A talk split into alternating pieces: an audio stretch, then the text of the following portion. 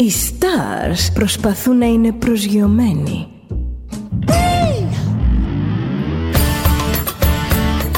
Ένα star είναι συνέχεια στον αέρα. Συνέχεια στον αέρα. Στο Δέλτα ζεις μαζί του.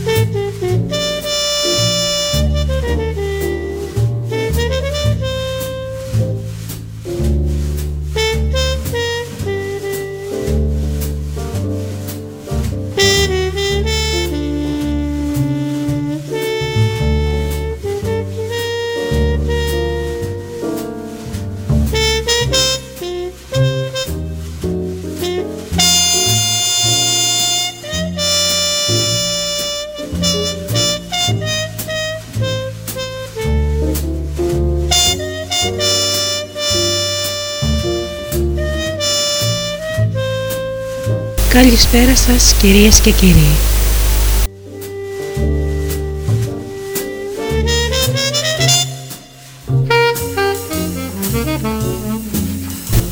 Είναι η εκπομπή «Άνθρωποι και Ιστορίες» με τη Γεωργία Αγγελή. Ζωντανά από το στούντιο Δέλτα, το ραδιόφωνο της καρδιάς μας.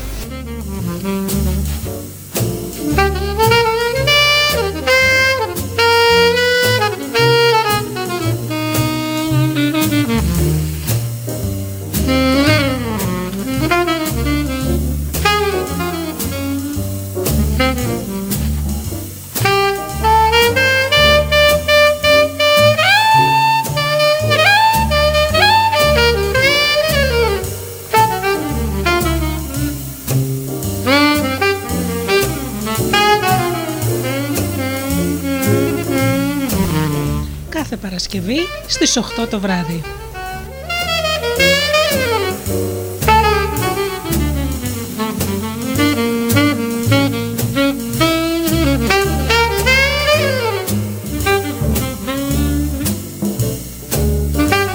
Καλησπέριζω τους αγαπημένους φίλους του Studio Delta στην εκπομπή «Άνθρωποι και Ιστορίες».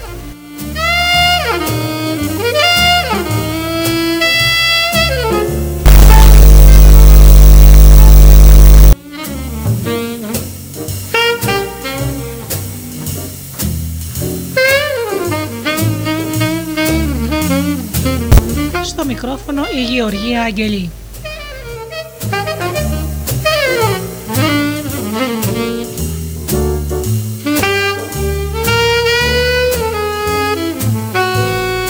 Σημερινό θέμα της εκπομπής. Οι βασικοί λόγοι που μας εμποδίζουν να διεκδικήσουμε αυτά που θέλουμε.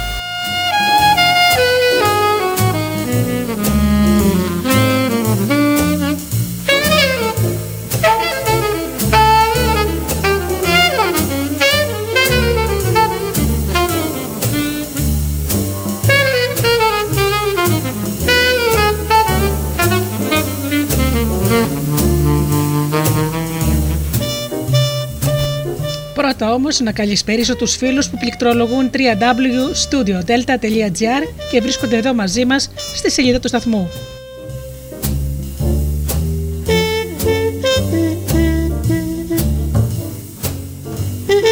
Καλησπέρα και στους φίλους που μας ακούν από τις μουσικές σελίδες τις οποίες φιλοξενούμαστε όπως το Live24.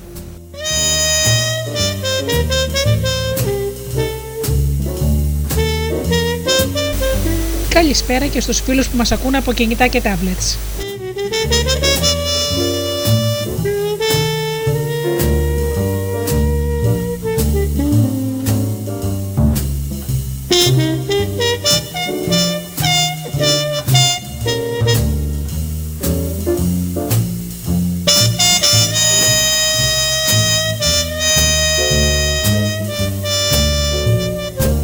Ξεκινάμε με μουσική και πίσω πάλι εδώ με το θέμα μας.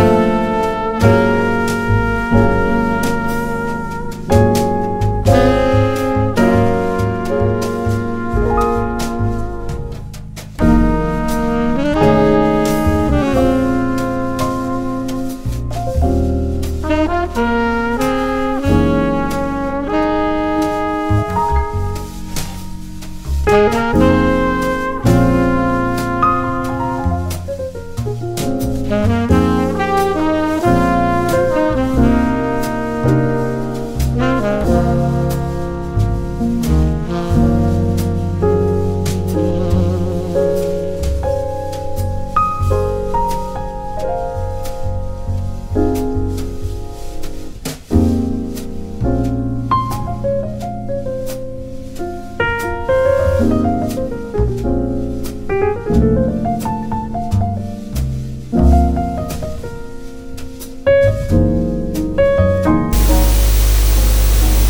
με κάποιο μύθο που αναφέρεται σε αρχαίους χρόνους, ένας απαιτώνας έκλεψε ένα εξαιρετικό πανοφόρο.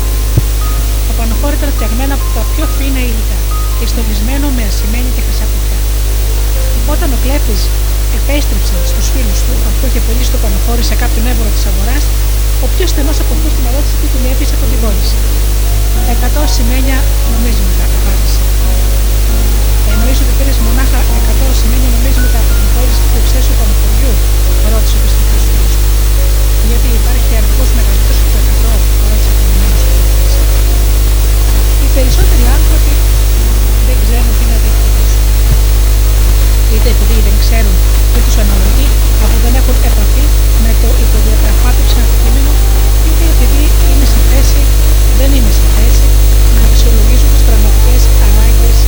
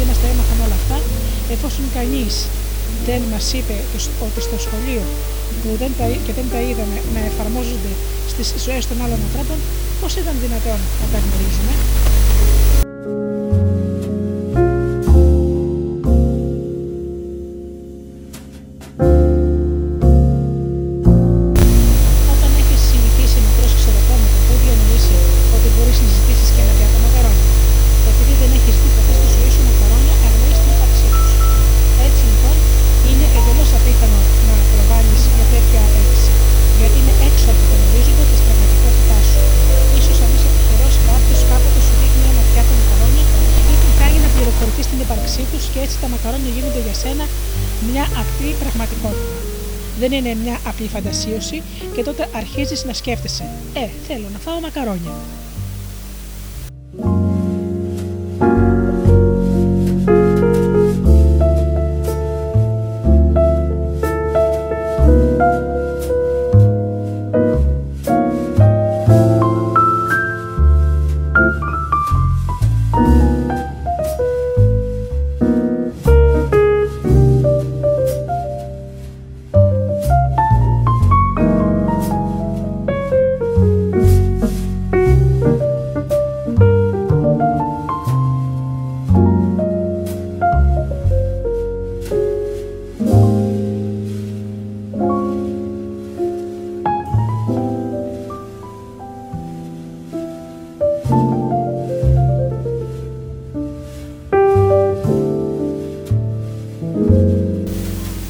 Περισσότεροι από εμάς δεν γνωρίζουμε τις αληθινές ανάγκες και τις επιθυμίες μας, κυρίως επειδή ως παιδιά μάθαμε να μας αγνοούν και να μας απορρίπτουν. Μοιραία λοιπόν, μάθαμε να ντρεπόμαστε, να εκφράζουμε τον πραγματικό μας εαυτό. Γιατί φοβόμαστε ότι θα μας επέκριναν, θα μας έψεγαν ή θα μας γελιοποιούσαν αν τολμούσαμε να διατυπώσουμε ευθαρσώ τις επιθυμίες μας. Συνεπώς, ήταν ασφαλέστερο και πιο ανώδυνο για όλους μας να αποφεύγουμε αυτή τη στενοπό.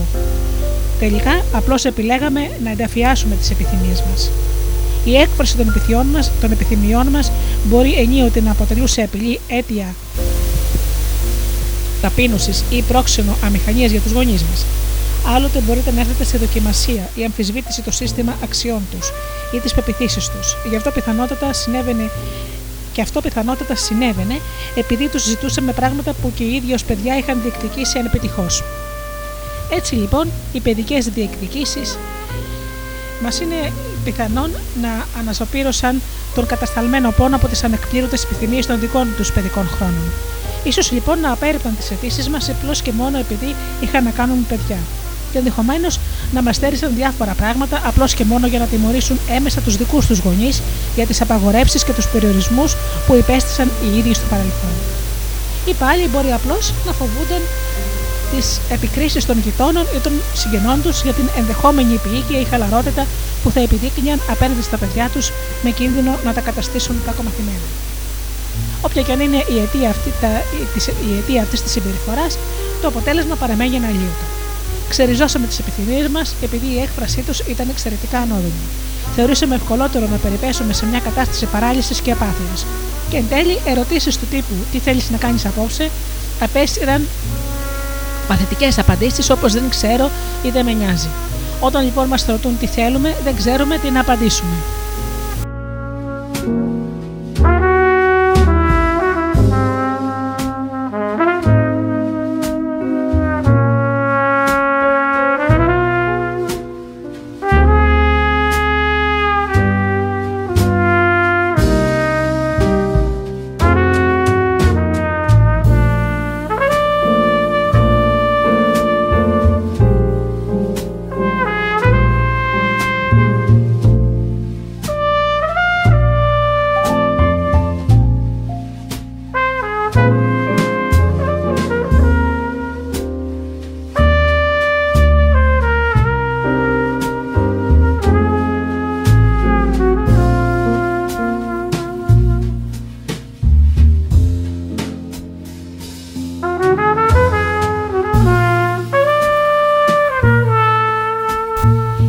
Περισσότεροι δεν πήραμε από το σπίτι μας ασαφείς κατευθύνσεις ή ξεκάθαρες οδηγίες ως προς τον τρόπο που πρέπει να εκφράζουμε τις διεκδικήσεις μας.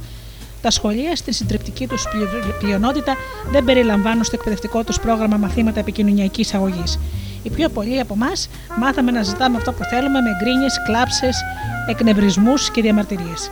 Γίναμε μάρτυρες και φορείς υπενιγμών, νήξεων και συγκεχημένων παρακλήσεων αλλά σπανιότατα βιώσαμε την εικόνα μιας ευθείας αποκατάληπτης ενεργούς έκφρασης κάποια ανάγκη ή επιθυμία. Αν βλέπαμε κάτι τέτοιο, θα ήταν ασφαλώς ευκολότερο να το υιοθετήσουμε ή να το ενσωματώσουμε στον τρόπο ζωής μας. Και αν δεν είναι ότι μας απέτρεψε κανείς με λόγια να το κάνουμε. Αυτά είναι τα πρότυπα που έχουμε. Ο πατέρας μου δεν ζήτησε τίποτα ποτέ στη ζωή του. Τουλάχιστον δεν τον είδα εγώ να ζητά. Με αυτόν τον τρόπο μεγάλωσα κι εγώ και φυσικά συμπέρανα ότι οι άντρες οφείλουν να είναι αυτάρκες και αυταξούσιοι.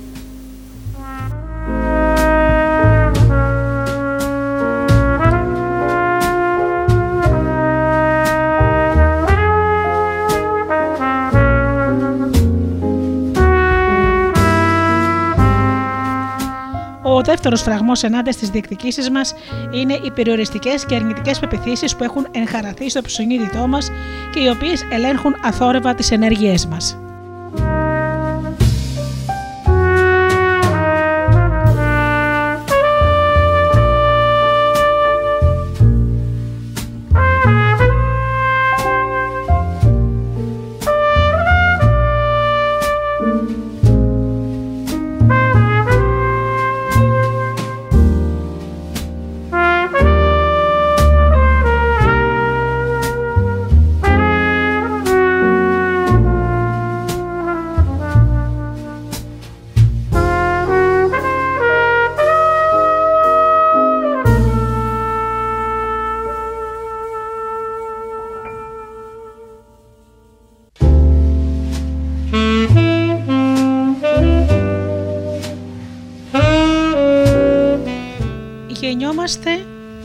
Μια κενή εγκεφαλική δεξαμενή πληροφοριών που πρέπει να προγραμματιστεί. Για πολλούς, οι αρνητικές και περιοριστικές πεπιθήσεις των γονέων μας, των δασκάλων μας, των όμοιών μας και των μέσων μαζικής επικοινωνίας, των εκκλησιών μέσα στις οποίες έχουμε μεγαλοχηθεί θρησκευτικά, αποτελούν δυσπέρβλητα εμπόδια στην υλοποίηση των αναγκών και των επιθυμιών μας. Η πολιτισμική και γονική παιδεία που λαμβάνουμε μπορεί να αποτελέσει δρυμύτατη τροχοπέδη για μας. Μας διδάσκουν πως είναι προτιμότερο να δίνουμε παρά να παίρνουμε. Πως εκείνοι που μας αγαπούν αντιλαμβάνονται αυτομάτως τις ανάγκες μας και συνεπώς δεν συντρέχει λόγος να τους εκδηλώνουμε φραστικά. Μαθαίνουμε ακόμη να ταυτίζουμε την ανάγκη με, τις, με την αδυναμία. Από τις αποτυχίες μας και από τις τραυματικές εμπειρίες της ζωής μας, διδασκόμαστε πως είναι καλύτερα να έχει κανείς περιορισμένα περιορισμένο ορίζοντα προσδοκιών, γιατί έτσι μειώνει την απογοήτευση. Και επίσης μαθαίνουμε να μην περιμένουμε πολλά από τους ανθρώπους, ότι είναι ασφαλέστερο να κρατούμε το στόμα μας κλειστό και να κάνουμε το κορόιδο, παρά να ανοίγουμε και να εξαλείφουμε έτσι κάθε αμφιβολία.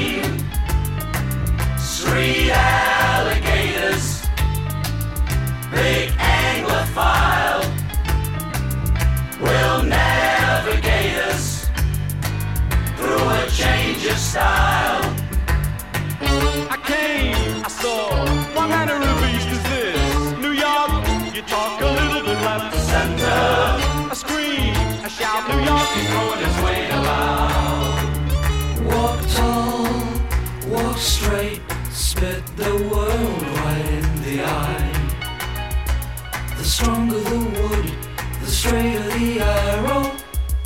Dismembered hope for real life elders, viewing the seas.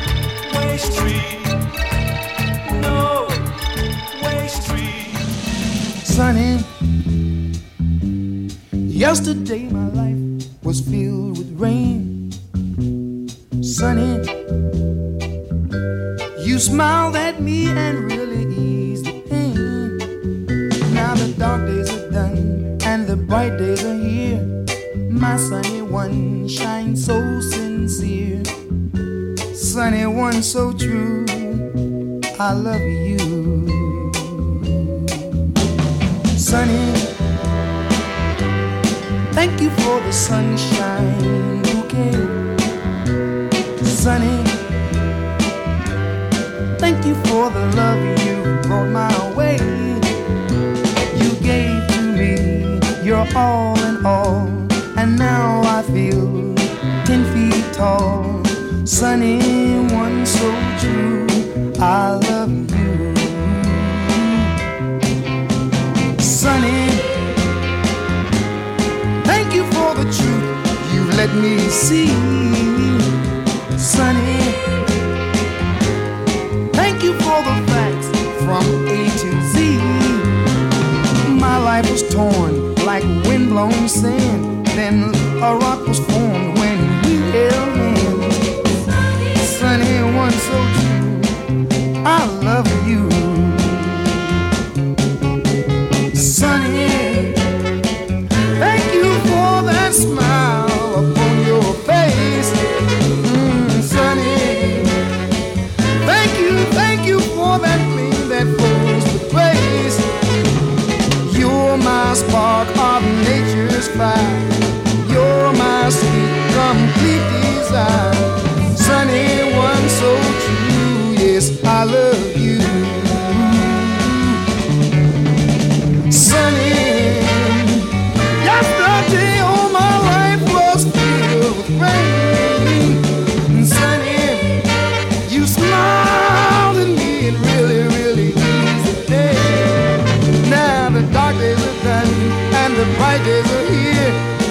sunny one so sincere, sunny one so true. I love you.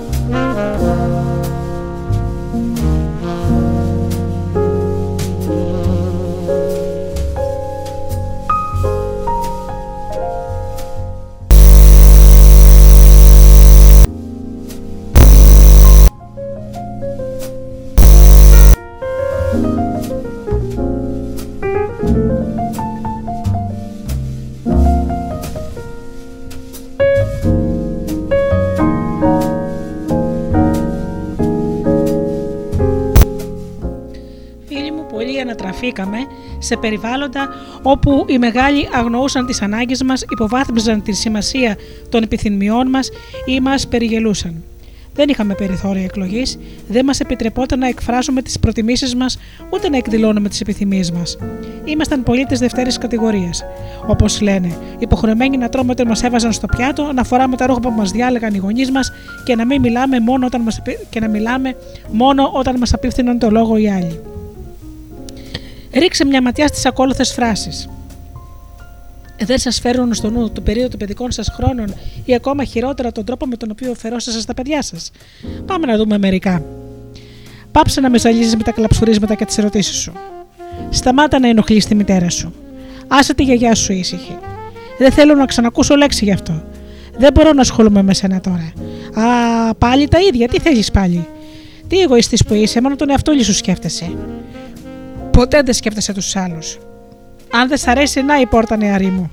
Όσο μένεις στο σπίτι μου, θα επακού στου δικούς μου κανόνες. Αν δεν σ' αρέσει, φύγε, δεν σε κρατάει κανείς. Αν να αρχίσεις πάλι τα παράπονα, καλύτερα να το βουλώσεις. Αν θέλει τη γνώμη σου, θα, θα σου το πω. Έλα, τελείωνα, δεν θα μας πάρει και η νύχτα κιόλας. Δεν με ενδιαφέρει τι θέλεις εσύ. Βούλωσέ το και κάνε αυτό που σου λένε. Αν έκλεισες το στοματάκι σου και ακολουθούσες τις συμβολές μου, όλα θα πήγαιναν καλά. Κάνε αυτό που σου λένε. Δεν σας θυμίζουν αυτές οι φράσεις στα παιδικά σας χρόνια;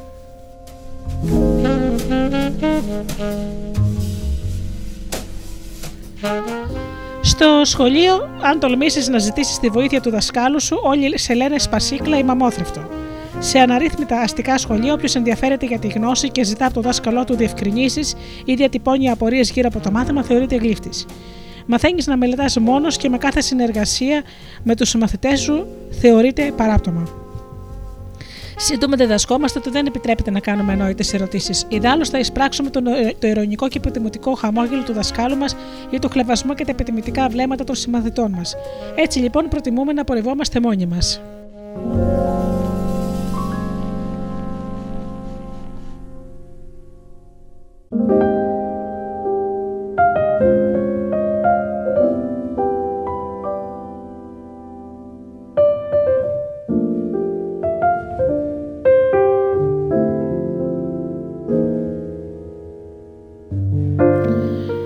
Μας προγραμματίζουν τα μέσα μαζικής επικοινωνίας. Έπειτα από πολύχρονη τολεπτική εμπειρία, όλοι καταλήγουμε στο συμπέρασμα ότι οι αληθινοί άντρες υποφέρουν σιωπηλά, είναι ενταίδε, κυροτράχυλοι και δεν εκφράζουν ποτέ τις αδυναμίες ή τις ενδόμαχες ανάγκες τους. Οι άντρες λοιπόν μαθαίνουν να εκτρέπουν τη συναισθηματική διασφορία τους και να καταστέλουν τις οδύνες, τις ανάγκες και τους πόθους τους. Αυτό το σκληρό πρότυπο που προωθείται από τα μέσα μαζικής επικοινωνίας εμποδίζει τους περισσότερους άντρες να στραφούν στους συνανθρώπους τους για βοήθεια ή υποστήριξη.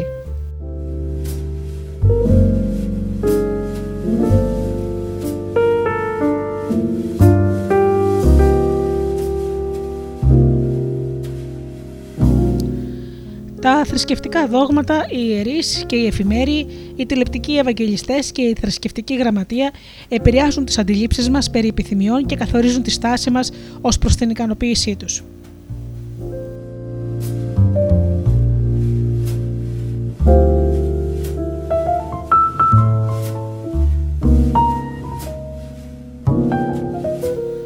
Από νωρίς μαθαίνουμε να ταυτίζουμε τους γιατρούς με το Θεό.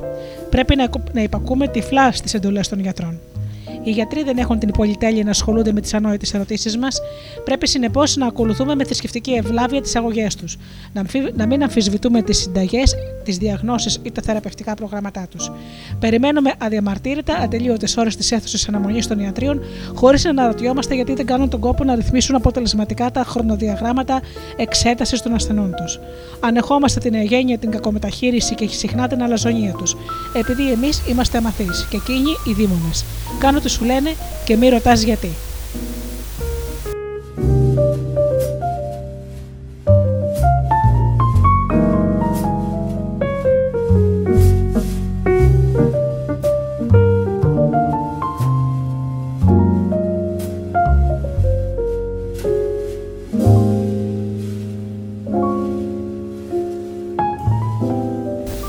Και να ένα περιστατικό. Μια μητέρα Έφερε το δίχρονο παιδάκι της στα επίγοντα περιστατικά. Το αγοράκι ψινόταν στον πυρετό. Είχε 40 βαθμούς θερμοκρασία. Τα μέλη του προσωπικού καθησύχασαν τη μητέρα λέγοντάς της ότι δεν υπήρχε λόγος ανησυχίας αφού στην ηλικία του γιού της πολλά παιδάκια εμφανίζουν κρούσματα υψηλού πυρετού και την προέτρεψαν να ζητήσει τη συμβουλή γιατρού μόνο αν ο πυρετός επέμενε και στο επόμενο πρωί. Η γυναίκα επέστρεψε στο σπίτι της, αναστατωμένη βέβαια, αλλά σίγουρη πως δεν υπήρχε κίνδυνος για τη ζωή του παιδιού της, εφόσον είχε λάβει τη διαβεβαίωση επαγγελματιών νοσηλευτών. Φυσικά δεν μπήκε στη διαδικασία να προβεί σε περαιτέρω ερωτήσεις. Έμεινε άγρυπνη στο πρεδό του γιού της όλη τη νύχτα και κατά τις 6 το πρωί παρατήρησε στο μπρατσάκι του παιδιού της κάτι που έμοιαζε με μόλοπα. Ρίχνοντας με πιο προσεκτική ματιά, διαπίστωσε ότι οι μιλανιέ είχαν επεκταθεί σε όλο το, το κορμάκι. Τρελή από ανησυχία, βούτυξε το μικρό και πήγε σε ένα άλλο νοσοκομείο. Εκεί του έκαναν λεπτομερή εξέταση και πληροφόρησαν τη μητέρα ότι το πολυαγαπημένο του αγοράκι μάλλον δεν θα έβγαζε τη νύχτα. Είχε υποστεί πνευμονική μηνυκίτιδα, μια νόσο που προσβάλλει κατά κόρον τα παιδιά και που είναι φυσικά η άσημη αν εφόσον διαγνωστεί έγκαιρα. Κανείς δεν ξέρει αν το αγοράκι θα είχε επιζήσει. Το βέβαιο είναι πως αυτό το ερώτημα θα ταλανίζει ανελαίητα τα συνείδηση της μητέρας του ως το τέλος της ζωής της.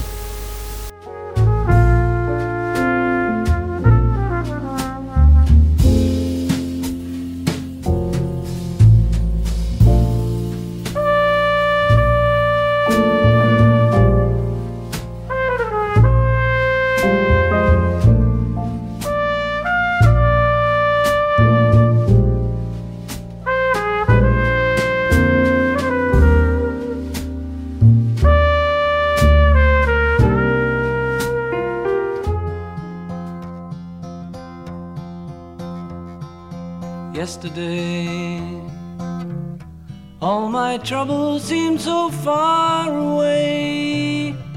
Now it looks as though they're here to stay. Oh, I believe in yesterday. Suddenly, I'm not half the man I used to be.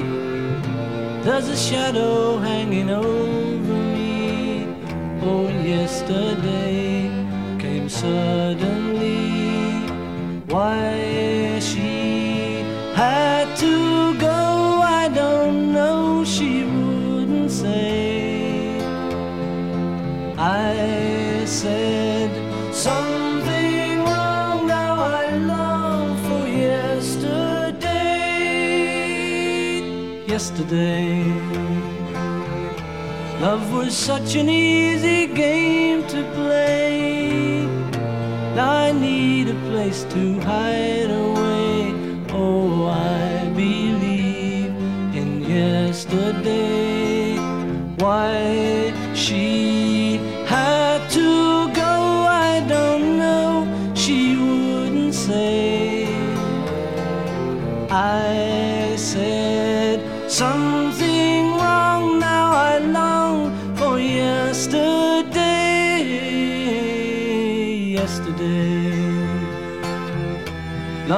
Such an easy game to play.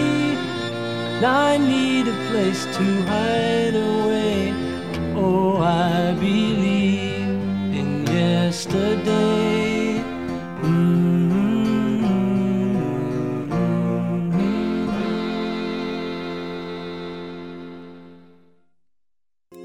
You'll never know how much I really love you. You'll never know how much I really care.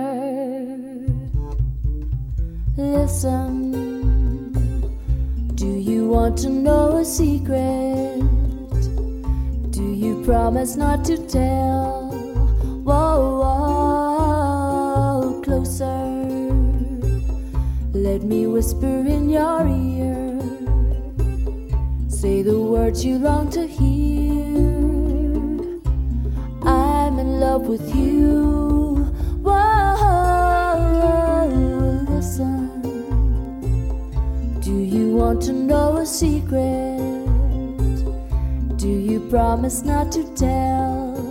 Whoa, whoa, closer.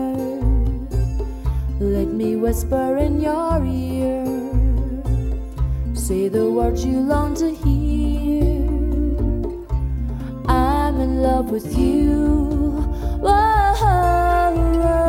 I've known a secret for a week or two. Nobody knows, just we two. Listen, do you want to know a secret? Do you promise not to tell? Whoa, whoa, closer. Let me whisper in your ear. Say the words you long to hear. I'm in love with you. Whoa,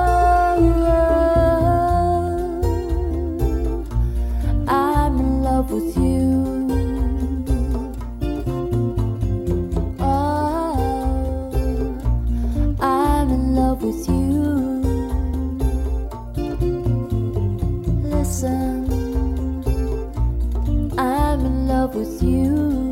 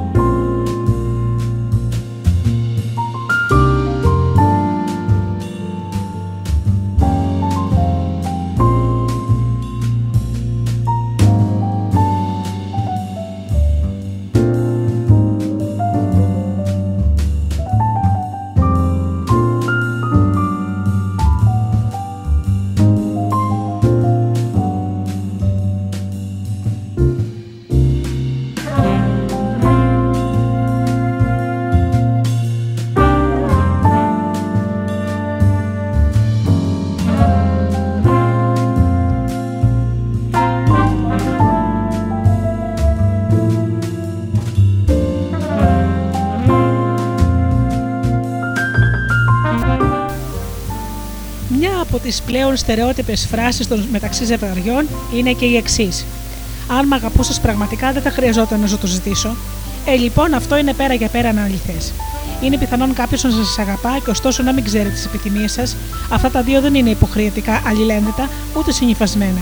Αυτή η ρομαντική πεποίθηση ότι εφόσον κάποιος μας αγαπά είναι και σε θέση να γνωρίζει και να προβλέπει, να προβλέπει ενστικτοδός όλες τις επιθυμίες μας και ανάγκες έχει προκαλέσει ανύποπτες απογοητεύσεις και δυστυχίες σε αναρρύθμιτα ζευγάρια. Προσοχή! Ο μόνος τρόπος για να γνωρίζει ο σύντροφό σας επακριβώς τις ανάγκες και τις επιθυμίες σας εξαιρούνται μόνο έσω όσοι έχουν υπεράνθρωπες αντιληπτικές ικανότητες είναι να τους εκμυστηρευτείτε τις ανάγκες σας εσείς με ειλικρίνεια, θάρρος και αποφασιστικότητα. Όπως ακριβώς το Τζίνι δεν μπορεί να εκπληρώσει την ευχή του Αλαντίν πριν εκείνο τη διατυπώσει, έτσι και ο ή η σύζυγος, ο εραστής ή η ερωμένη σας δεν μπορεί να ανταποκριθεί στις επιθυμίες σας αν δεν ξέρει ποιες είναι αυτές. Αν λοιπόν θέλετε περισσότερη τρυφερότητα, προσοχή, ερωτισμό ή βοήθεια στο πλήσιμο των πιάτων, δεν έχετε παρά να το ζητήσετε.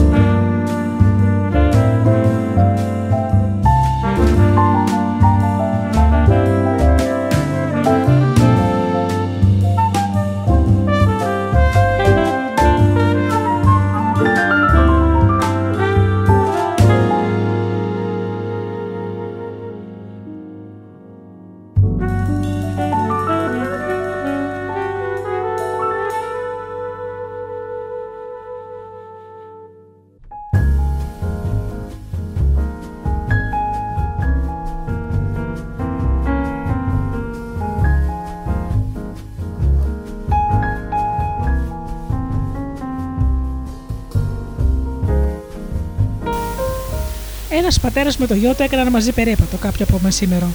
Ξαφνικά, καθώς προχωρούσαν, ο μικρός στράφηκε προς το μέρος του πατέρα του και ρώτησε πώς διατρέχει ο ηλεκτρισμός στα καλώδια του τηλεφώνου. Δεν ξέρω, αποκρίθηκε εκείνος. Ποτέ δεν ασχολήθηκα ιδιαίτερα με τον ηλεκτρισμό.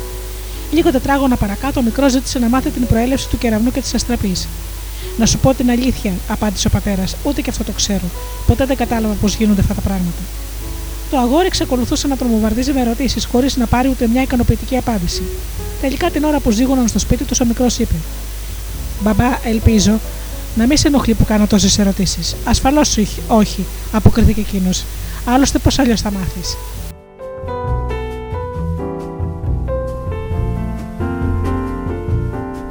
Αργά ή γρήγορα, βέβαια, όταν ο πατέρας δεν δίνει καμιά διαφωτιστική απάντηση, το παιδί πάβει να ρωτά, και τότε η περιέργεια και η δίψα για μάθηση αμβλύνονται δραματικά.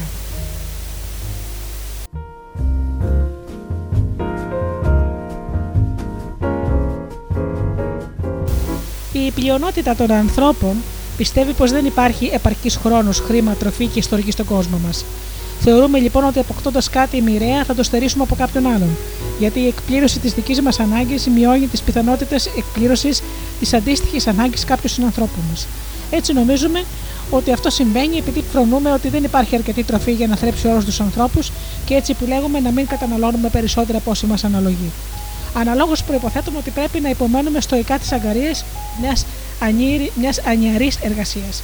Επειδή θεωρούμε τυχερούς τους εαυτούς μας που έχουμε έστω και αυτή τη δουλειά και φοβόμαστε ότι αν παραιτηθούμε θα δυσκολευτούμε αφάνταστα να βρούμε άλλη.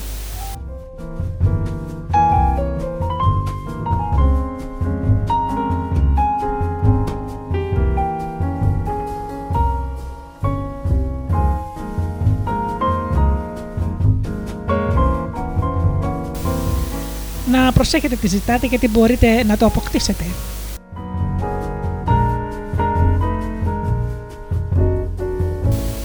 Υπάρχει ένας ιδιαίτερα διαδεδομένος και δημοφιλής μύθος που λέει ότι αν αποκτήσουμε αυτά που θέλουμε ενδέχεται να εγκλωβιστούμε αφού υπάρχει πάντα ο κίνδυνος να μην μας αρέσει αυτό που εισπράξαμε. Από, από παιδιά μαθαίνουμε ότι τα δώρα, όπως οι κούκλες, συνεπάγονται την ανάληψη ευθυνών εκ μέρους μας αφού πρέπει να τα φροντίζουμε. Εν προκειμένου να τις ταΐζουμε και να τις δίνουμε. Αν ποθήσω έναν άντρα και τον κατακτήσω, μπορεί να αποδειχθεί βίαιο και καταπιστικός και ένας ενδεχόμενος γάμος μαζί του να με παγιδεύσει σε όλη μου τη ζωή. Αν επιδιώξω να πάρω μετάθεση στη δουλειά μου, ελοχεύει ο κίνδυνος να μην μου αρέσει το καινούριο περιβάλλον. Έτσι λοιπόν προτιμώ να μην εμπλακώ στη διαδικασία αυτή. Θυμάμαι με αξιοσημείωτη ενέργεια, ενάργεια, μια περίοδο της ζωής μου κατά την οποία ήμουν στη θέση να οραματίζομαι πράγματα, να τα διεκδικώ και να τα αποκτώ. Και έλεγα, Μπορώ να αποκτήσω ό,τι θέλω. Αυτή η διαπίστωση με τρόμαζε γιατί μου είχαν πει ότι πρέπει κανείς να είναι πολύ προσεκτικός σε αυτά που ζητάει, ακριβώς επειδή μπορεί να τα αποκτήσει. Και τότε το αποτέλεσμα μπορεί να είναι άκουσα απογοητευτικό. Έκτοτε ήμουν ιδιαίτερα επιφυλακτική και δίσταζα να ζητήσω αυτό που ήθελα επειδή φοβόμουν ότι η εκπλήρωση της επιθυμίας μου θα αποδεικνυόταν κατώτερο των προσδοκιών μου, γεγονός που θα με έκανε πολύ δυστυχισμένη.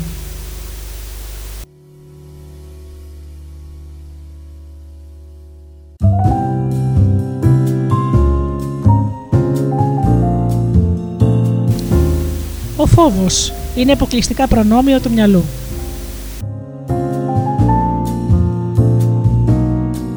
Απόρρια των αρνητικών οδυνηρών και επέσχυτων εμπειριών της παιδικής μας ηλικίας είναι ο φόβος της συμμετοχής σε ομαδικές διαδικασίες. Ο φόβος της επιδίωξης των αληθινών επιθυμιών και πόθων που τρέφουν. Φοβόμαστε την απόρριψη, την γελιοποίηση, την έκθεση, φοβόμαστε μη μας θεωρήσουν ευάλωτους, φοβόμαστε μη μας πληγώσουν. Αποτέλεσμα, γινόμαστε παθητικοί δέκτες. Συμβιβαζόμαστε με λιγότερα από όσα αξίζουμε και παραμένουμε θεατές στη δυναμική πορεία άλλων ανθρώπων που αποκτούν αυτά που εμείς δεν τολμούμε να διεκδικήσουμε.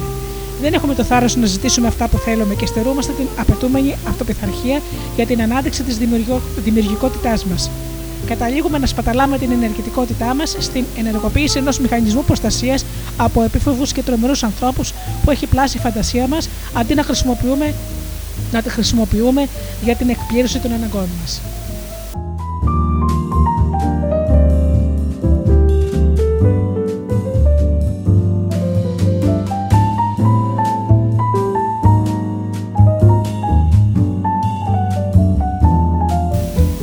Ο κυριότερος αποτρεπτικός παράγοντας εκδήλωσης των επιθυμιών μας είναι ο φόβος της απόρριψης. Άρχισα μάλιστα να διαρωτώ με τι είναι στα αλήθεια αυτό που φοβάμαι. Οπότε έκανα στον εαυτό μου αυτή την ερώτηση, όποτε έκανα στον εαυτό μου αυτή την ερώτηση, βίωνα μια αίσθηση αδυναμίας.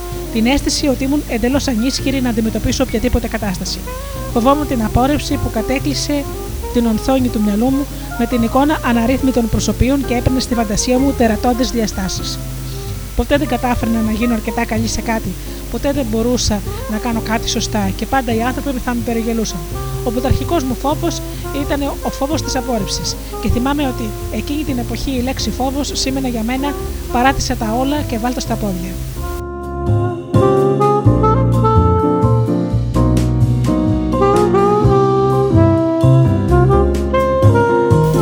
Ο Τζον Τέιλορ λέει: Θυμάμαι στο γυμνάσιο που ήμουν για, τρελά, για πολλά χρόνια τρελά ερωτευμένος με μια πανέμορφη συμμαθήτριά μου. Ήταν το πιο όμορφο και πιο ενδιαφέρον κορίτσι στο σχολείο. Όταν την έβλεπα, παρουσιαζόμουν τόσο που δεν μπορούσα να αρθρώσω. Όταν την έβλεπα, ταραζόμουν τόσο που δεν μπορούσα να αρθρώσω λέξη. Δύο χρόνια αργότερα τη συνάντησα τυχαία στον δρόμο και μου είπε ότι έλειωνε και εκείνη για μένα και λαχταρούσε να τη ζητήσω να βγούμε. Έχασα δύο ολόκληρα χρόνια από τη ζωή μου εξαιτίας του φόβου μου. Όταν τελικά τη ζήτησε να βγούμε, μου είπε: Το πρόβλημα με εσάς τους άντρες είναι ότι απορρίπτετε τον εαυτό σας πριν ακόμα σας απορρίψουμε εμείς. Λέτε όχι πριν καν εισπράξετε αρνητική απάντηση από τη γυναίκα που ποθείτε. Θα έπρεπε να είστε πιο θάραλοι.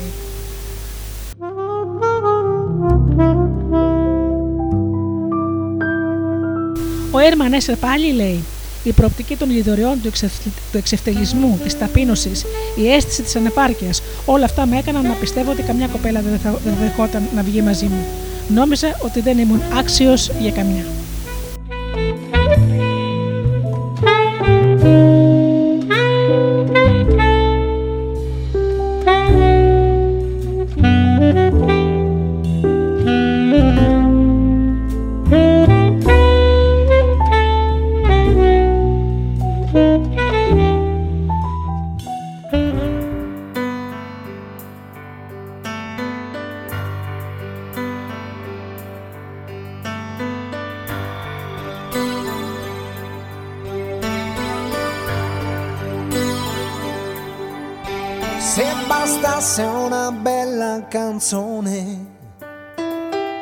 Far piovere amore.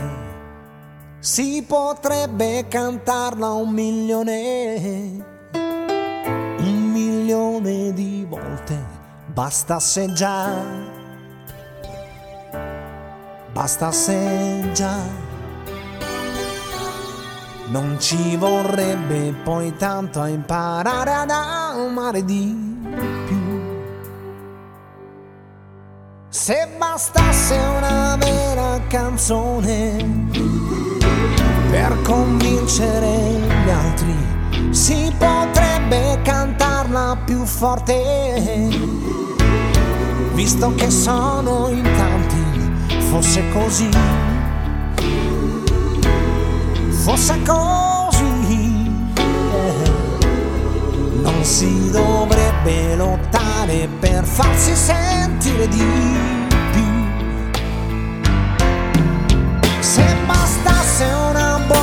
canzone a far dare una mano si potrebbe trovarla nel cuore senza andare lontano.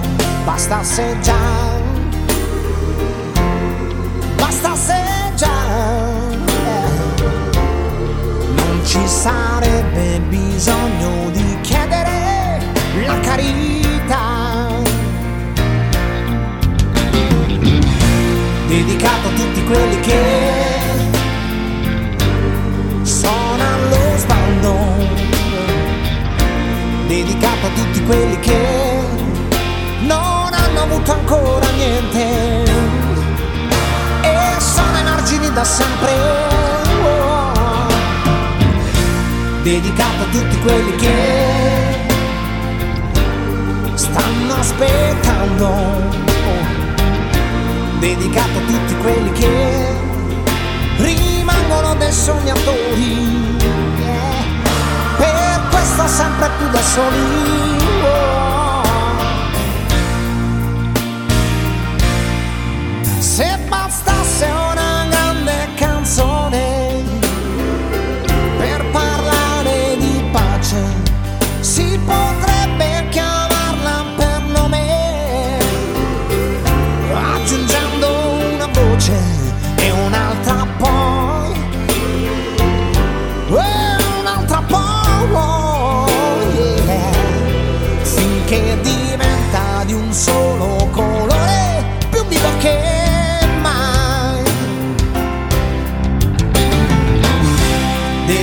Tutti quelli che sono allo sbando, dedicato a tutti quelli che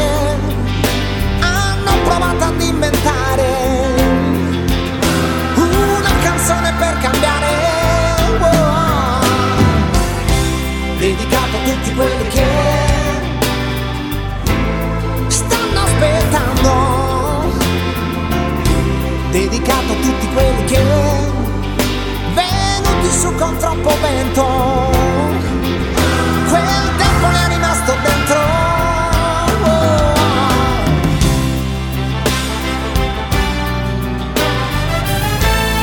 In ogni senso hanno creduto cercato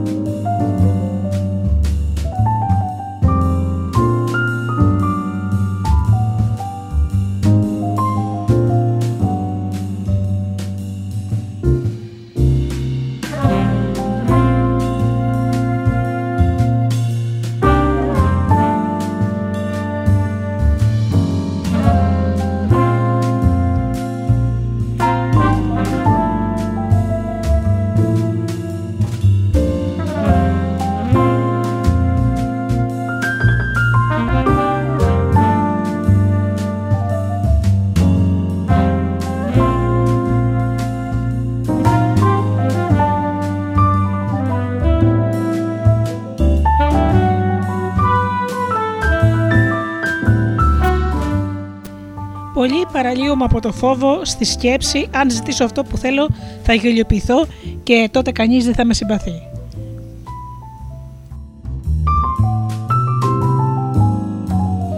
Ο Τιμ Πίρινγκ έλεγε στο σχολείο ποτέ δεν διατύπωνα απορίες. Δεν ζητούσα συμβουλές ή καθοδήγηση, ούτε ζητούσα από τη δασκάλα να τα λέει πιο σιγά γιατί φοβόμουν ότι οι συμμαθητές μου θα με έπαιρναν για χαζό. Ποτέ δεν είπα πιο σιγά δεν καταλαβαίνω τι λέτε.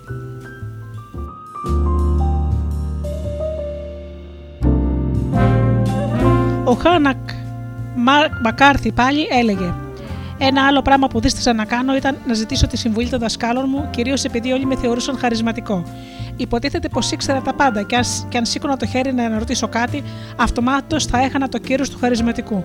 Αυτή η αιμονή μου κόστησε ακριβά στη διάρκεια των ακαδημαϊκών μου χρόνων, γιατί ποτέ δεν τολμούσα να ζητήσω διευκρινήσεις ή να εκφράσω κάποιες απορίες.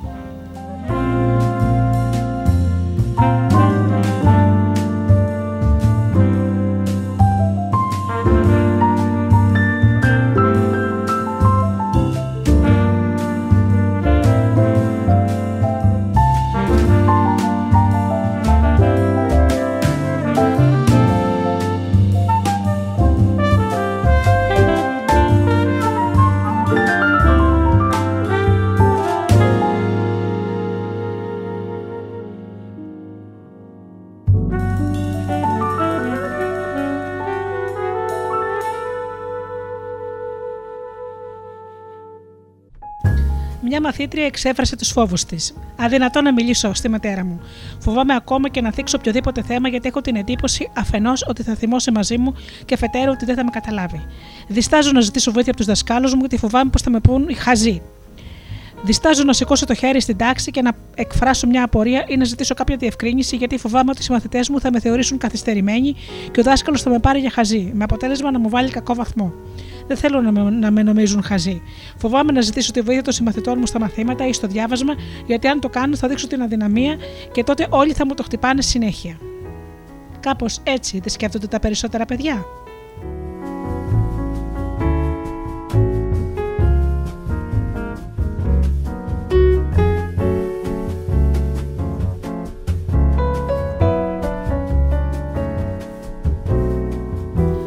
Ο Τζακ Κάνφιλντ περιγράφει μια εμπειρία του. Λέει λοιπόν: Θυμάμαι κάποτε που παρευρέθηκα σε ένα ησυχαστήριο προκειμένου να λάβω μέρος σε μια δεκαήμερη δοκιμασία ασκήσεων διαλογισμού. Την 7η μέρα οι δάσκαλοι διεξήγαγαν ατομικές συνεντεύξεις με τον καθένα μας για να βεβαιωθούν ότι είμαστε όλοι καλά από διανοτική άποψη. Η όλη δοκιμασία πραγματοποιούταν σε καθεστώς απόλυτης σιωπής, χωρίς οπτική επαφή ή συζητήσεις. Επίσης, απαγορευόταν πάσης φύσεως ανάγνωση ή γραφή. Μόνο αυτοσυγκέντρωση περίπατος, φαγητό και ύπνος. Μια μέρα ο δάσκαλος με ρώτησε πώς πήγαινα. Νομίζω πως άρχισα να τα παίζω, είπα. Οι πεπιθήσεις μου, οι αρχές μου έχουν αρχίσει να καταραίουν, γιατί τίποτα δεν είμαι σίγουρος πια. Νόμιζα πως θα έλεγε: Καλά, φάει λίγο κρεατάκι και φύγει από εδώ. Αν θέλεις να δεις και λίγη τηλεόραση, κάνε καμιά τρέλα και να επανέλθεις. Αντιθέτως μου είπε: Αυτό είναι καλό. Εξεπλάγει. Πώς είναι καλό δηλαδή, σκέφτηκα. Και εκείνος συνέχισε. Ούτως ή άλλως στην πλειοψηφία τους οι πεπιθήσεις σου είναι εσφαλμένες. Πρέπει να αποστραγγίξεις το ίνος από το σύνολο των προγενέστερων αντιλήψεών σου, ώστε να μπορέσεις να συλλάβεις με, με ενάργεια τη δική μας πραγματικότητα. Το οικοδόμημα των πεπιθήσεών σου αποδομείται βαθμιαία προκειμένου να διεισδύσεις στην επικράτεια της καθαρής επίγνωσης. Φεύγοντας από το χώρο της συνέντευξης, βρισκόμουν σε μια κατάσταση απερίγραπτης ζάλης. Βγήκα στο προάβλιο του Γεωργιανού αρχοντικού και τύλιξα τα μπράτσα μου γύρω από ένα στήλο, λες και ήθελα να κρατηθώ από την ίδια τη ζωή. Ένιωθα αβέβαιος και μετέωρος. Τίποτα δεν ήξερα πια. Έξαφνα, ένα κύμα ζωηρών αναμνήσεων ανασύρθηκε από τα βάθη της μνήμης μου και κατέκλυσε την οθόνη του μυαλού μου. Θυμήθηκα όλες τις περιστάσεις της ζωής μου, στις οποίες καλούμουν να ξέρω κάτι και δεν το ήξερα. Όπως τότε που ο πατέρας μου με ρώτησε Πού είναι το σφυρί, δεν ξέρω. Το καλό σου που σου θέλω μάθε γιατί εσύ το χρησιμοποίησε τελευταίο. Η άγνοια γεννά ανασφάλειες. Θυμήθηκα το πρώτο έτος της διδασκαλικής μου σταδιοδρομίας, όταν οι μαθητές μου με βομβάρδιζαν κυριολεκτικά με ερωτήσεις, τις οποίες δεν μπορούσα να απαντήσω. Και επειδή ένιωθα ανασφαλής που δεν είχα απαντήσεις, άρχισα να προσποιούμε, υποκρινόμουν ότι ήξερα, υποκρινόμουν ότι είχα διαβάσει βιβλία που δεν είχα ανοίξει ποτέ, γελούσα με αστεία που δεν καταλάβαινα, κατέναβα συνενετικά μονολότι ένιωθα χαμένος. Φοβόμουν να πω τι σημαίνει αυτή η λέξη. Ή μπορείς να μου το ξαναπείς αυτό, δεν το κατάλαβα.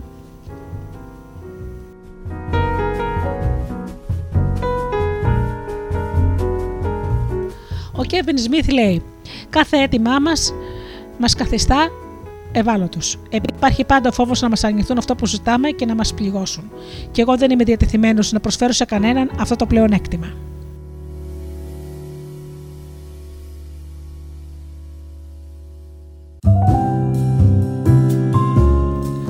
Πολλοί έχουμε νιώσει τον εξευτελισμό, την, την αίσθηση της ταπείνωσης, της ντροπής ή της γελιοποίησης όταν είμαστε παιδιά.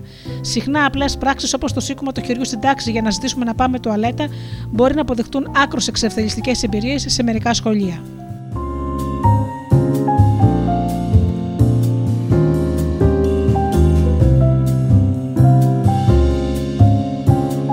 Ο Σταν Ντέιλ περιγράφει και αυτό μια εμπειρία του. Ήμουν από τους πιο φοβισμένους ανθρώπους του κόσμου. Η μητέρα μου με έδερνε όποτε ζητούσα κάτι. Μου έλεγε πάντα: Τι θα γίνει με σένα, ηλίθιος είσαι. Αυτή ήταν η αγαπημένη της φράση. Με τιμωρούσε για ψιλοπίδημα. Ο πατέρας μου έλειπε μονίμως από το σπίτι και έτσι σπάνια είχα την ευκαιρία να απευθυνθώ σε αυτόν για τις ανάγκες μου. Αλλά και όταν το έκανα, φοβόμουν την αντίδρασή του. Έτρεμα στην ιδέα πως θα μου έλεγε: Όχι, αυτό δεν γίνεται.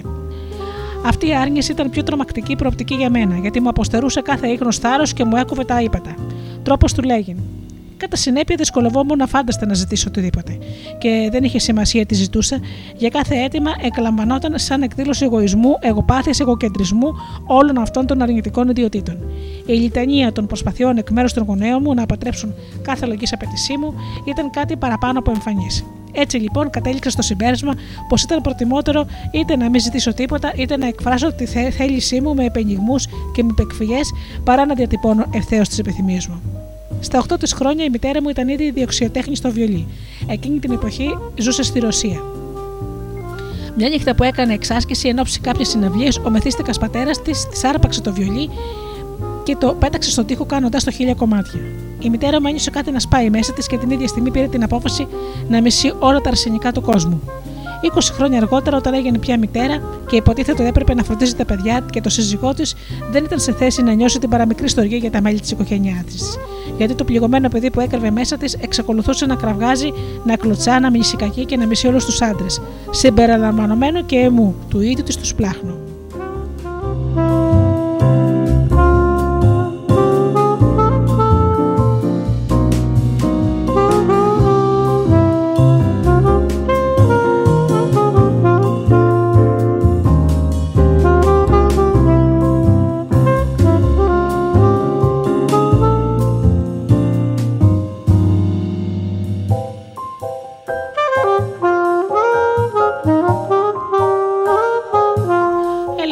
σπλάχνου.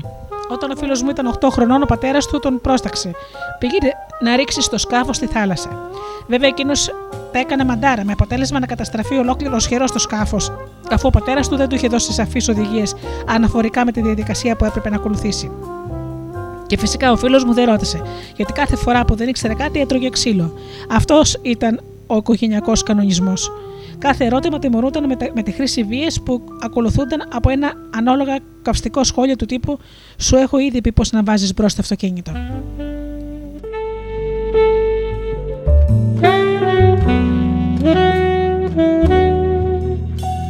Έτσι λοιπόν το να ρωτήσει κάποιος να ζητήσει διευκρινήσεις από ό,τι είδαμε από όλες αυτές τις εμπειρίες οδηγεί κατασταλτικά γιατί φοβούνται την τιμωρία, τον εξευτελισμό ή την απόρριψη.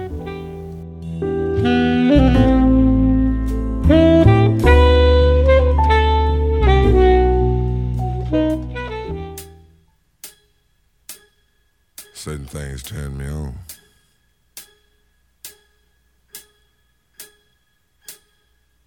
Like the way you might say a word or the way you wear your hair, you have a certain smile on your face. Or just the way you're standing there right now.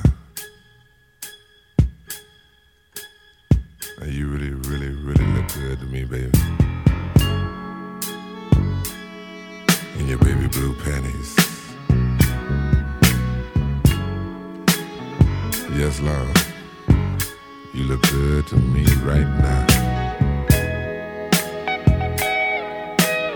In your baby blues.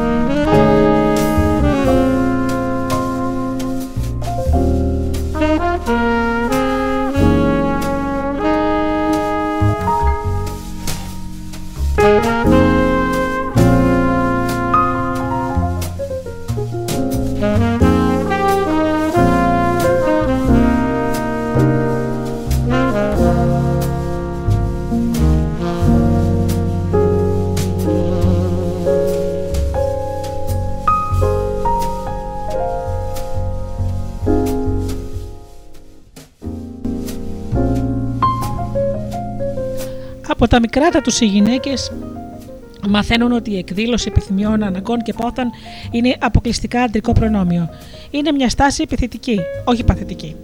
Μην είσαι πιεστική ούτε πολύ απαιτητική. Δεν είναι σωστό για μια γυναίκα, ούτε ευγενικό. Όλοι θα σε λένε σκύλα και καταστροφέα των ανδρών. Έτσι μαθαίνουμε να μην διεκδικούμε τίποτα και να παίρνουμε ό,τι μας προσφέρεται. Αυτή η νοοτροπία χειρότερος εχθρός των γυναικών σε κάθε τομέα της ζωής τους. Συναισθηματικό, βιολογικό, σεξουαλικό και οικονομικό. Κάθε γυναίκα έχει να διηγηθεί ιστορίες καταπίεσης των αναγκών της ή αποδοχής καταστάσεων και πραγμάτων πολύ κατώτερων των προσδοκιών τους. Είναι στα αλήθεια θλιβερό και οι περισσότεροι άντρες δυσκολεύονται να καταναήσουν τον πόνο μας. Για παράδειγμα, οι περισσότεροι άντρες λένε στις γυναίκες τους: Γιατί δεν μου το ζήτησες ευθέως; Ήταν ανάγκη να υποστείς όλες αυτές τις ανησυχίες και αγωνίες προσπαθώντας να μαντέψεις τις σκέψεις μου; Προφανώς οι άντρες δεν ξέρουν τι θα πει να είσαι πολίτη δεύτερης κατηγορίας. Αν σκεφτεί κανείς ότι οι γυναίκες δεν είχαν καν το δικαίωμα ψήφου πριν από 100 χρόνια ή ότι ακόμη και σήμερα εξακολουθούν να αποτελούν αντικείμενα οικονομικής εκμετάλλευσης στους χώρους εργασίας τους ή ακόμα ότι υπάρχουν στον επιχειρηματικό κόσμο επίπεδα εξουσίας που είναι απροσπέλαστα για αυτές και δεν είναι παράξενο που οι περισσότερες σύγχρονες γυναίκες κάνουν σκέψεις αντινακόλουθοι. Είμαι διαφορετική, υποδεέστερη, κατώτερη. Τουλάχιστον έτσι με αντιμετωπίζουν οι άλλοι. Δεν μπορώ και δεν τολμώ να διεκδικήσω τα δικαιώματά μου, γιατί αν το κάνω, το τίμημα θα είναι βαρύ. Όταν λοιπόν τα συλλογίζεσαι όλα αυτά και σκέφτεσαι πώς να πεις στον άντρα σου, Θέλω να μου δίνεις περισσότερη σημασία, νιώθεις ένα κόμπο να σου φράζει το λαιμό, όσο χειραφετημένη, δυναμική, δυνατή, επιθετική ή εξωστρεφής κι αν είσαι. Έχουν προηγηθεί χιλιάδες χρόνια προγραμματισμού εσωτερικών φωνών που κραυγάζουν. Όχι, μην το πεις αυτό. Αν το πεις, θα σε πετάξει με τις κλωσιές έξω από τη σπηλιά και θα σε φάνε ηλίκη. Μην ξεχνάς ότι υπάρχουν αναρρύθμιτες γυναίκες ικανές να σε αντικαταστήσουν.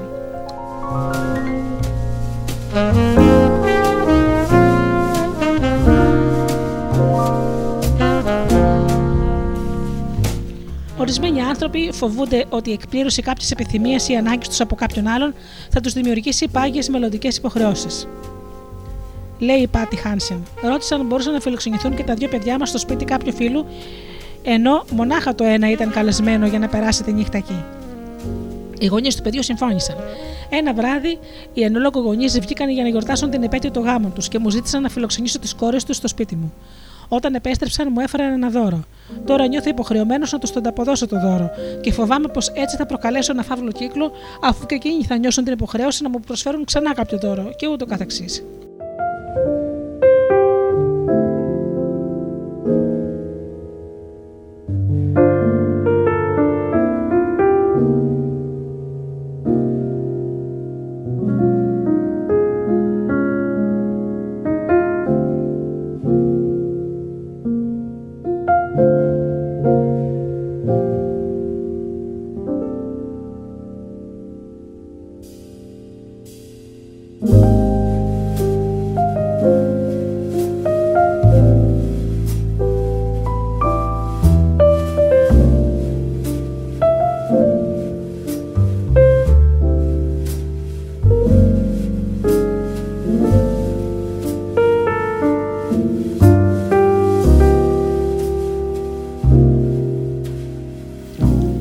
Σύμφωνα με πρόσφατες μελέτες, μόνο ένας στους τρεις ανθρώπους έχει αναπτυγμένο αυτοσεβασμό. Ρίξε μια ματιά αριστερά και δεξιά σας. Μόνο ένας από εσάς είναι υγιής. Αυτή τη φράση ακούμε διαρκώς στα σεμινάρια που παρακολουθούμε. Μόνο ένας στους τρεις. Φαίνεται λοιπόν πως πάσχουμε από έλλειψη αυτοσεβασμού. Οι περισσότεροι άνθρωποι νιώθουν ανάξια αγάπης, ευτυχίας, επλήρωσης και ανίκανοι να δημιουργήσουν το είδος της ζωής που λαχταρούν. Πάσχουμε από σύνδρομα κατατερότητας, νευρωτικές ανενοχέ και έλλειψη αυτοπεποίθησης. Συνεκδοχικά δεν πιστεύουμε ότι οι ανάγκες και επιθυμίες μας είναι σημαντικές και άξιες διεκδίκησης. Πλέκουμε μόνοι μα στο υφάδι της πλάγης ότι οι ανάγκες των άλλων έχουν προτεραιότητα έναντι των δικών μας. Ειδικά οι ανάγκες των ανδρών, των παιδιών, των γονιών μας, των εργοτοδοτών μας, των άστιγων και των αναξιοπαθούντων. Θυσιάζουμε τη δική μας ευτυχία, πλήρωση και ευημερία στον βωμό της φροντίδας των άλλων.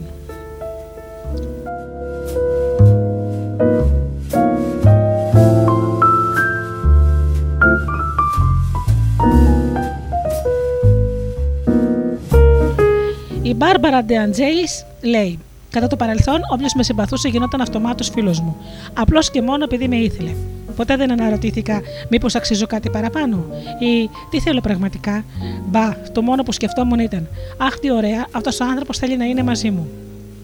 Αυτή η νοοτροπία υπήρξε γεννησιουργός αιτία των περισσότερων από τους γάμους που έκανα διαδοχικά και ελεπάλληλα όταν ήμουνα 20 και 30 χρονών. Όταν ο πρώτος μου άντρας ζήτησε το χέρι μου, δεν ήμουν καν σίγουρη ότι τον αγαπούσα. Δεν μπήκα στον κόπο να σκεφτώ αν ήταν ο κατάλληλος άνθρωπος για μένα. Ποτέ δεν έμπαινα σε τέτοιες λεπτομέρειες. Μου αρκούσε που κάποιος ήθελε να είναι μαζί μου. Στη δουλειά προσλάβανα ανθρώπους απλώς και μόνο επειδή ήθελα να βρίσκονται κοντά μου. Ποτέ δεν διαρωτήθηκα, είναι ικανοί, είναι έξυπνοι, είναι κατάλληλοι για τη δουλειά; Μου κάνουν, μου αρέσουν σαν άνθρωποι. Το μόνο που λάβαινα υπόψη μου ήταν ότι με ήθελαν εκείνοι. Και η τακτική αυτή επέφερε στη ζωή μου ανίποτε οδύνε και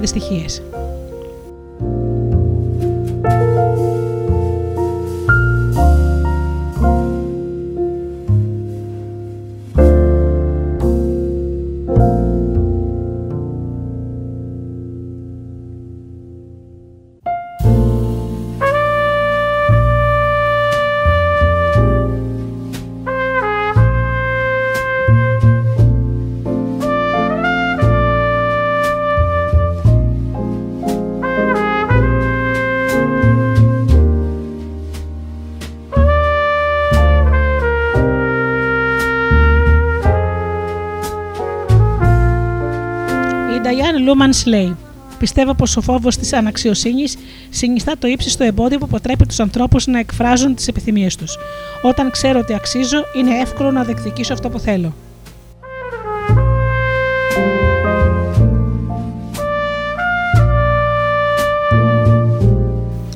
Και η Μπάρμπαρα Αντζέλης συνεχίζει. Πιστεύω πως όποτε μια γυναίκα διεκδικεί κάτι, είναι υποχρεωμένη να καταπολεμήσει χιλιάδες χρόνια γενετικού προγραμματισμού έχει να αντιμετωπίσει βαθιά, βαθύτατα, γενετικά ριζωμένες αντιλήψεις που απορρέουν από την αίσθηση ότι οι γυναίκες είναι ανυπεράσπιστες όταν μένουν μόνες, από την εντύπωση ότι δεν μπορούμε να συντηρήσουμε τον εαυτό μας, από την πεποίθηση ότι ως γυναίκες θα γινόμαστε πάντοτε αντικείμενο εκμετάλλευσης και συνεπώς πρέπει να προσαρτώμαθα στο άρμα των ισχυρότερων, δηλαδή των ανδρών, των εργοδοτών, των φίλων. Πρέπει να εξαρτώμαθα πάντα από κάποιον άλλον, εκτός από τον εαυτό μας, για να νιώθουμε ασφάλεια και σιγουριά.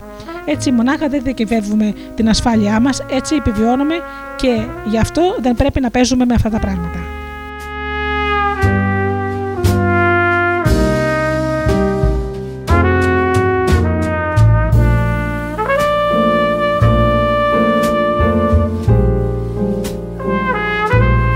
Ο Φραντς Τσικόνε λέει οι Αφροαμερικανές έχουν δεκαπλάσιες πιθανότητες να κολλήσουν AIDS από τις λευκές συμπατριώτησές τους.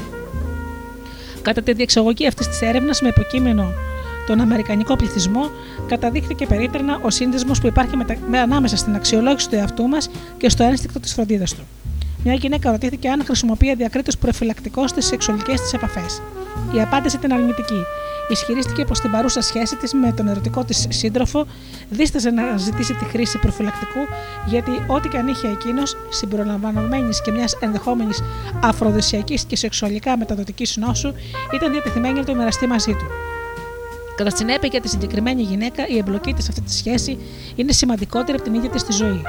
Ένας δεύτερος επιπρόσθετος παράγοντας είναι ο φόβος.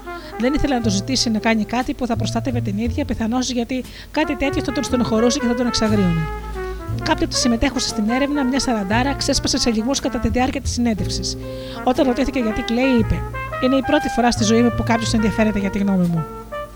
Προφανώς τα δάκρυά της ήταν απόρρια της ευγνωμοσύνης που ένιωθε. Στο κάτω-κάτω, 40 χρόνια περιφρόνησης είναι πολλά.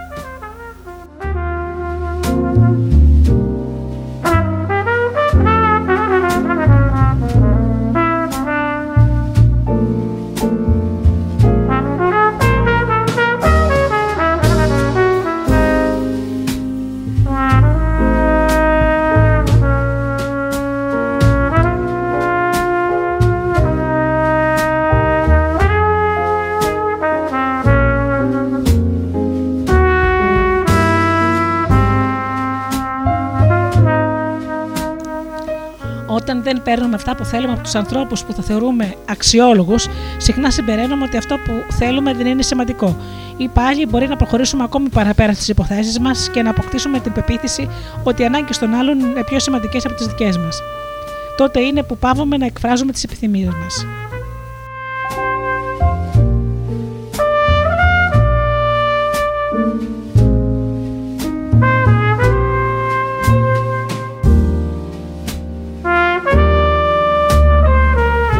Η, Πάντε, η Πάτη Όρμπερι μοιράζεται μαζί μας.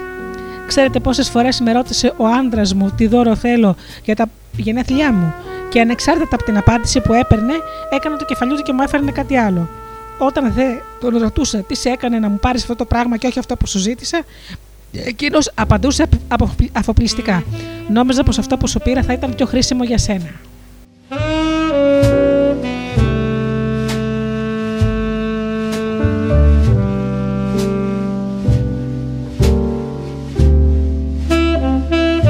Τζέιν Μπλουνστάιν λέει: Θυμάμαι μια φορά που ήθελα να πάρω μερικές βαλίτσες.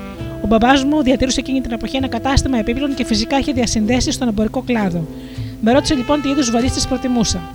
Του είπα πως ήθελα ένα σετ γαλάζιων αποσκευών μιας συγκεκριμένης μάρκας. Εκείνος έφυγε από το σπίτι και γύρισε με ένα σετ πράσινων άλλης μάρκας. Βέβαια ήταν ακριβώς το ίδιο σετ. Η ίδια ποιότητα και υφή, το ίδιο μέγεθος, αλλά όχι αυτό που είχα ζητήσει εγώ. Παρόλο που του είχα πει ακριβώς τι ήθελα, εκείνος μου έφερε κάτι άλλο. Απλώς και μόνο επειδή κόστιζε μερικά δολάρια λιγότερο. Όταν του είπα ότι ήταν πολύ ευγενικό εκ μέρους σου, αλλά εγώ ζήτησα γαλάζιο σετ. Εκείνος το έριξε στο κήρυγμα. Άρχισε να μου λέει πόσο τυχερή ήμουν που είχα τη δυνατότητα να αποκτήσω αυτές τις βαλίτσες. Ξέρεις πώς είναι αναγκασμένοι να μεταφέρουν τα πράγματά τους σε μαξιλαροθήκες. Τέτοια μου έλεγε. Και τότε κατάλαβα ότι αυτό το περιστατικό ήταν μονάχα μια σταγόνα στον ωκεανό των ανεκπλήρωτων επιθυμιών της ζωής μου. Και παρατήρησα ότι για αρκετά χρόνια μετά, όποτε έβγαινα για ψώνια και έβρισκα αυτό ακριβώς που ζητούσα, έπαιρνε το αμέσω χειρότερο, πράγμα από αυτό που είχα τελικά επιλέξει. Αν για παράδειγμα ήθελα να αγοράσω τηλεόραση, έβρισκα την πιο κατάλληλη και ύστερα ψώνιζα μια ελαφρώς φτηνότερη. Όταν ψώνιζα ρούχα, δεν έπαιρνα ποτέ ακριβώς αυτό που ήθελα, γιατί από πεποίθηση πλέον ένιωθα τυχερή που είχα τη δυνατότητα να αγοράσω κάτι. Ένας από τους θεμελιώδεις κανόνες της οικογένειας ήταν ο εξής: Μην απαιτείς. Προσπαθώντας να ανοιχνεύσω την προέλευση αυτού του κανόνα, κατέληξα στο συμπέρασμα ότι πήγαζε από τη φτώχεια που είχαν βιώσει οι γονείς μου στη διάρκεια των παιδικών τους χρόνων. Γι' αυτό πίστευαν ότι έπρεπε να θεωρώ τον εαυτό μου τυχερό που μπορούσα να, να έχω πράγματα δικά μου. Είσαι τυχερή που δεν πήρες κάτι χειρότερο. Είσαι τυχερή γι' αυτό. Είσαι τυχερή για εκείνο. Πρέπει να χαίρεσαι πού. Σιγά σιγά άρχισα να πιστεύω πως ήμουν ανάξια για αυτό που πραγματικά ήθελα και σίγουρα δεν ήμουν άξια να έχω το καλύτερο. thank you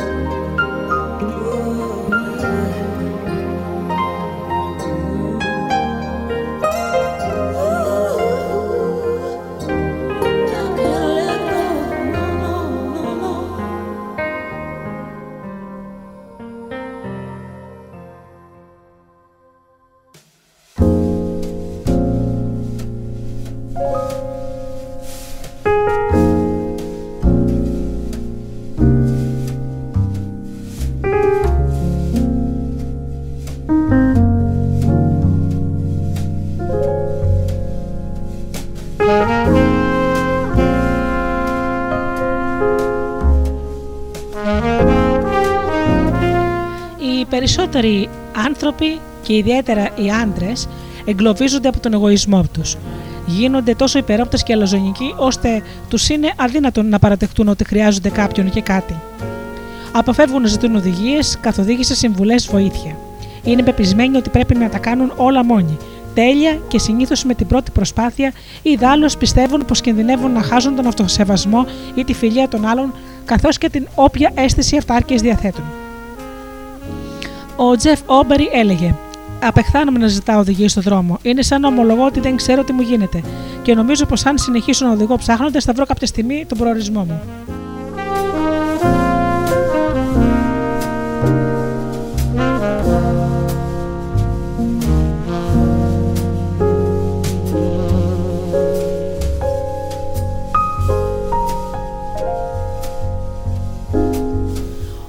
Ο Μάρκ Βίκτορ Χάνσεν περιγράφει μια εμπειρία του. Κάποτε είχα πάει με την οικογένειά μου διακοπές στην Σεντόνα της Αριζόνα και αποφασίσαμε να πάμε για υπασία.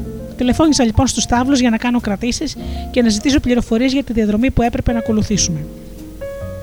Δυστυχώς όμως οι οδηγίες που μου έδωσαν ήταν ασαφείς. Παρ' όλα αυτά θεώρησα πως δεν είχα κανένα πρόβλημα να βρω το μέρος. Στη διαδρομή, ενώ βρισκόμαστε στα προάστια της πόλης, η γυναίκα μου πρότεινε να σταματήσω το αυτοκίνητο στην άκρη του δρόμου και να τηλεφωνήσω ξανά στους τάβλους για περιττέρω διευκρινήσεις. Αν το έκανα αυτό, θα έδινα την εντύπωση αδύναμου και ανίκανου ανθρώπου και γι' αυτό προτίμησα να αγνοήσω το συμβούλι τους. Ύστερα από αρκετά χιλιόμετρα οδήγησης, η γυναίκα μου άρχισε να δυσφορεί. Εγώ είχα στραμμένη την προσοχή μου στον δρόμο ψάχνοντας την πινακίδα που μου είχαν περιγράψει. Κάποια στιγμή εμφανίστηκε μπροστά μου στην αριστερή πλευρά του δρόμου, όμως όχι από τη δεξιά όπως μου είχαν πει, από του τάβλου. Μπήκα στον παράδρομο και σταμάτησα μπροστά σε ένα μικρό οίκημα. Στο προάβλιό του εργαζόταν ένας άνθρωπος που κάτι σφυρελατούσε με μία βαριά. Σε αυτόν απευθύνθηκα χωρίς αποτέλεσμα, όμως αφού δεν ήξερε λέξη αγγλικά. Τελικά, κουτσά στραβά, μπορέσαμε να συνοηθούμε με νοήματα. Το έδειξα αρκετά παραστατικά ότι έψαχνα τα άλογα και εκείνος έκανε ένα νεύμα προς την κατεύθυνση που έπρεπε να ακολουθήσω. Στο μεταξύ, η γυναίκα μου έβραζε στο ζουμί της. Γιατί δεν ρώτησε του ιδιοκτήτες των στάβλων, ρώτησε εκνευρισμένη. Εγώ είχα αρχίσει να πιστεύω ότι δεν θα βρίσκα ποτέ τον δρόμο. Αφήστε που είχαμε αργήσει και απελπιστικά. Μπήκα στο αυτοκίνητο, έβαλα μπρος. Λίγο πιο κάτω έστρεψα στον σκονισμένο δρόμο και ό,τι θαύματος μερικά μέτρα παραπέρα ξεπρόβαλαν μπροστά μου οι στάβλοι.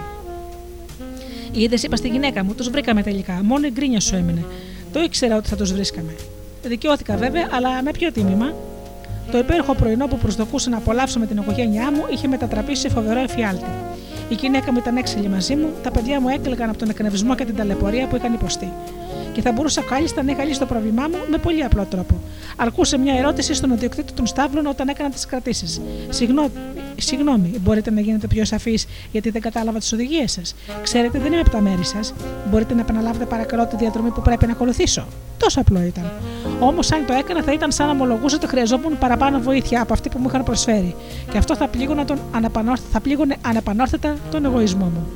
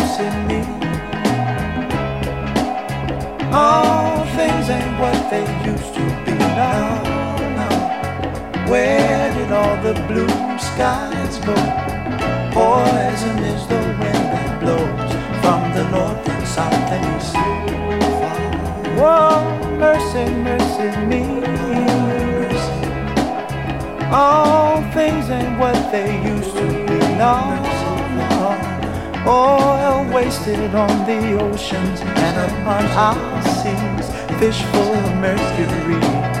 Oh, oh mercy, mercy me. All things ain't what they used to be. No, Radiation underground and in the sky. Animals and birds who live nearby are nice. Oh, mercy, mercy me. All things ain't what they used to be. What about this overcrowded land? How much more will you from me? Can't you stand?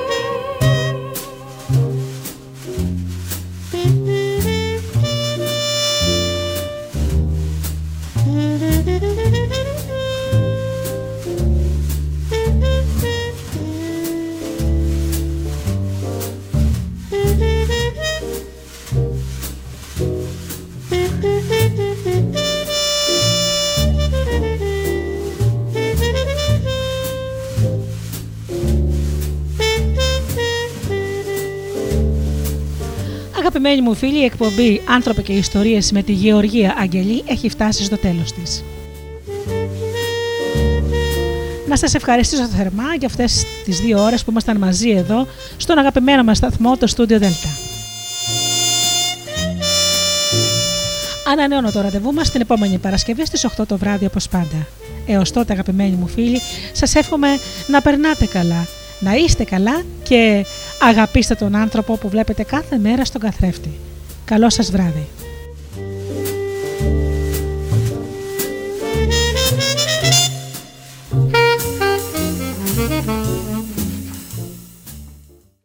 Αν το αφεντικό δεν σ' αφήνει να ακούς ράδιο στη δουλειά, απόλυσέ το. Studiodelta.gr